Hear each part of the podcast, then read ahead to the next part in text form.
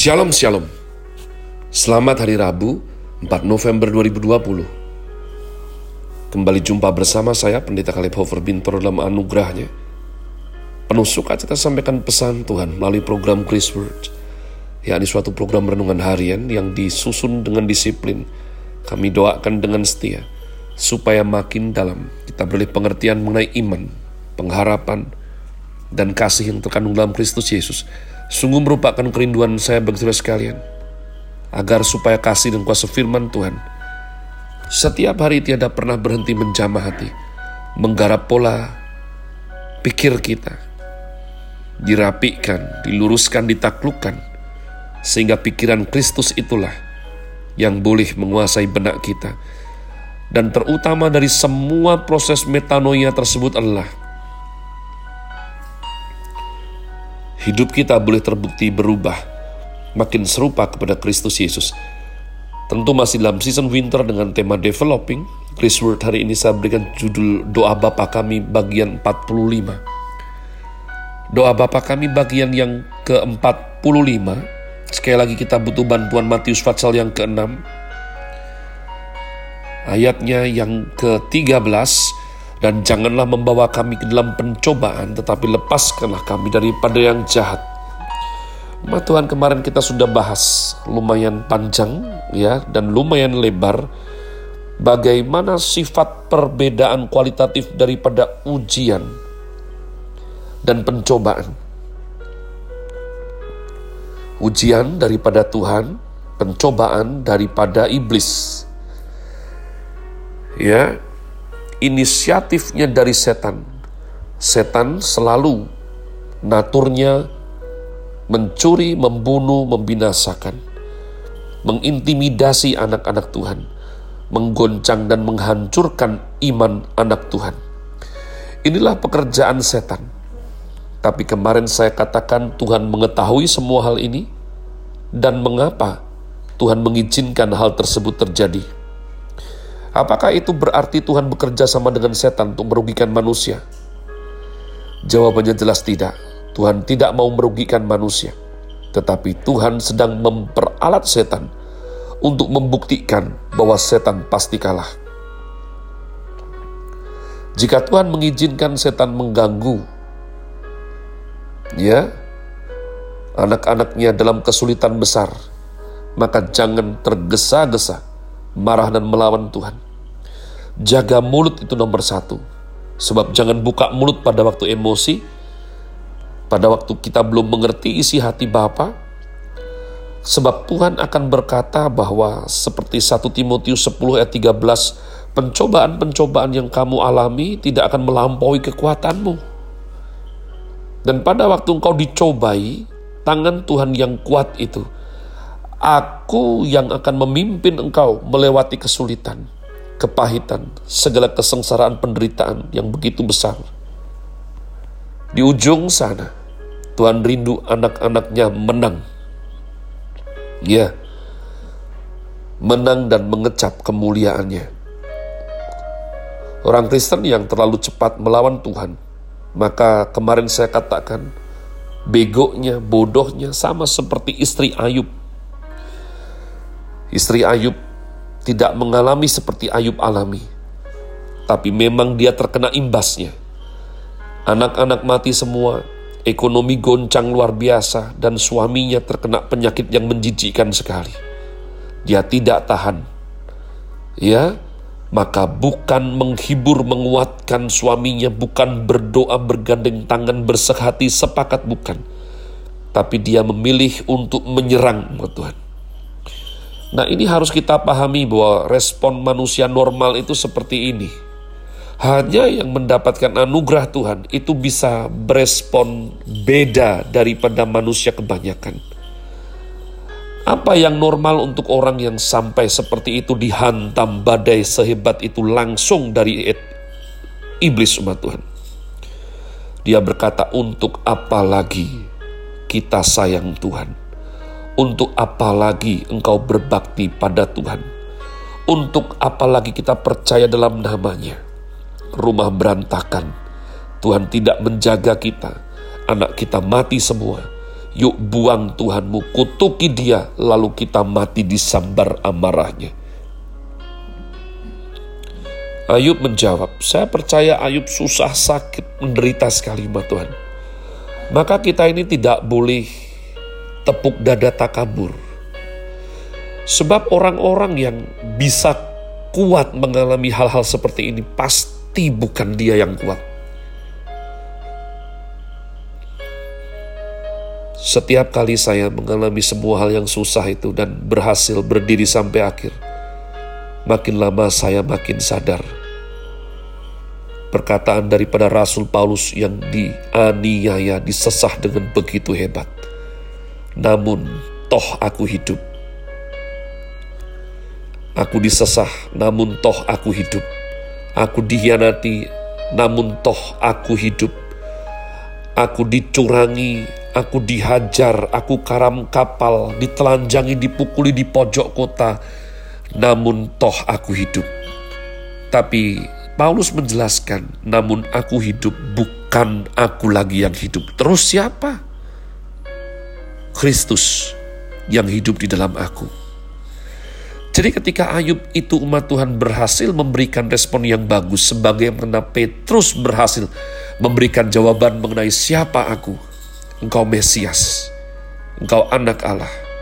Ini semuanya adalah anugerah umat Tuhan.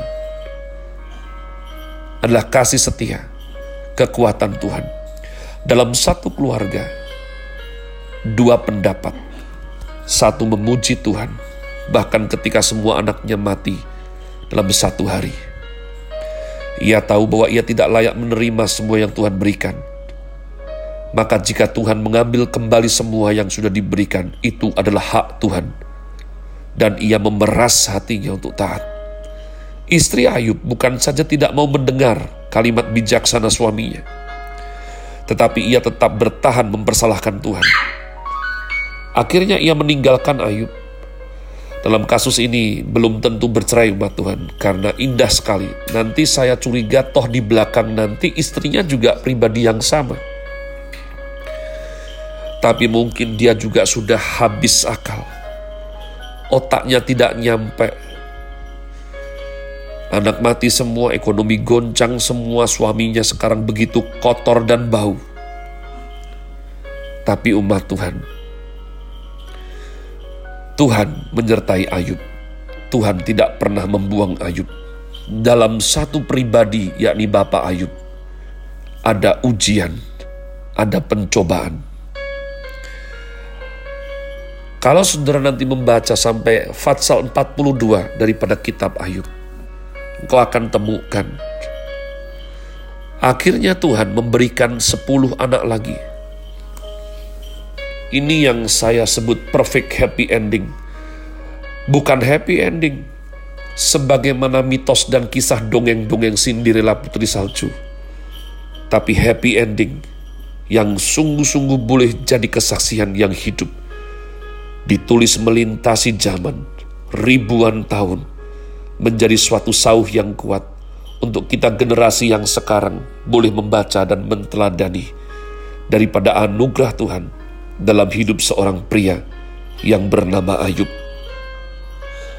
Tuhan memberikan 10 anak lagi, dan bahkan dikatakan Kesia Yemima Karen Hapuk adalah pemilik kecantikan yang luar biasa. Di zaman itu, 2 kali lipat unta, 2 kali lipat lembu, 2 kali lipat dombanya. Anak tidak 2 kali lipat juga, karena anak bersifat kekal, sehingga sudah ada 10 anak di sorga. Namun kini sebenarnya sudah lipat 2 dengan yang baru didapat. Tetapi lembu, unta, domba 2 kali lipat. Maka dalam kitab Ayub kita dapat mempelajari bahwa jiwa bersifat kekal. Firman Tuhan mengandung makna yang luar biasa, yang jika kita tidak melihat dengan teliti, kita tidak akan dengan teliti menemukannya. Namun jika kita haus rendah hati mau selidiki, baru bisa mengetahui bahwa kebenaran Tuhan begitu ajaib dan limpah adanya. Ketika Ayub menderita, itu adalah pencobaan dari setan. namun dibatasi oleh Tuhan. Ya. Why bad thing happen to a good people? Kenapa hal-hal buruk terjadi kepada orang baik? Jika Tuhan itu baik, kenapa hal-hal buruk terjadi pada orang baik? Umat Tuhan, sebab orang baik belum cukup. Yang dikejar Tuhan adalah mendidik anak-anaknya bukan sekedar baik, namun benar di mata Tuhan. Sehingga sudah ketika engkau mempelajari kitab Ayub, engkau akan mengerti. Ya, ujian Ayub lulus, pencobaan Ayub menang. Setelah setan mencobai Ayub, Tuhan memperalat pencobaan itu menjadi ujian. Maka bukan Allah bekerja sama dengan setan, bukan. Tetapi Allah dalam kekekalannya, dalam kedaulatannya, ya, menjadikan apa yang jahat dari setan tersebut seperti yang dikatakan oleh Yusuf, kamu mereka-rekakan apa yang jahat bagiku, namun Tuhan membalikkannya menjadi hal yang baik dalam hidupku. Sehingga pada akhirnya ini menolong kita untuk makin memahami Roma 8:28, bahwa Allah turut bekerja dalam segala hal, bukan lalu turut bekerja sama dengan setan, bukan. Tapi serpian kehancuran yang dirancangkan oleh setan itu sanggup diubah Tuhan, justru mendatangkan kebaikan. Bukan untuk sembarang orang, tapi untuk orang-orang yang sungguh hati mengasihi Dia. Anaknya menang, Tuhan menang, iblis yang dipermalukan. Maka dalam kesulitan, penderitaan, kelaparan, kematian, wabah, sering kita menganggap Tuhan kalah, setan menang. Maka saya curiga Bapa tersenyum di sorga. Anakku, bisiknya lembut, percayalah aku mempunyai rencana, strategi, dan jalan-jalanku yang akan tidak sanggup kamu selami jika belum usai nanti. Oleh karena itu, di dalam kesulitan, dalam pencobaan setan, jangan pernah marah, apalagi salah paham dengan Tuhan. Jangan tawar hati. Tuhan berkata, aku tidak pernah meninggalkan engkau. Aku tidak pernah membuang engkau. Jika sudah genap, maka engkau akan melihat kemuliaanku. Maka umat Tuhan, biarlah ini memahami suatu ajaran doa yang diajarkan Kristus Yesus kepada kita. Tuhan, jangan membawa kami masuk dalam pencobaan. Lepaskanlah kami daripada yang jahat. Amin. Have a nice day. Tuhan Yesus memberkati saudara sekalian. Sola. Grazie.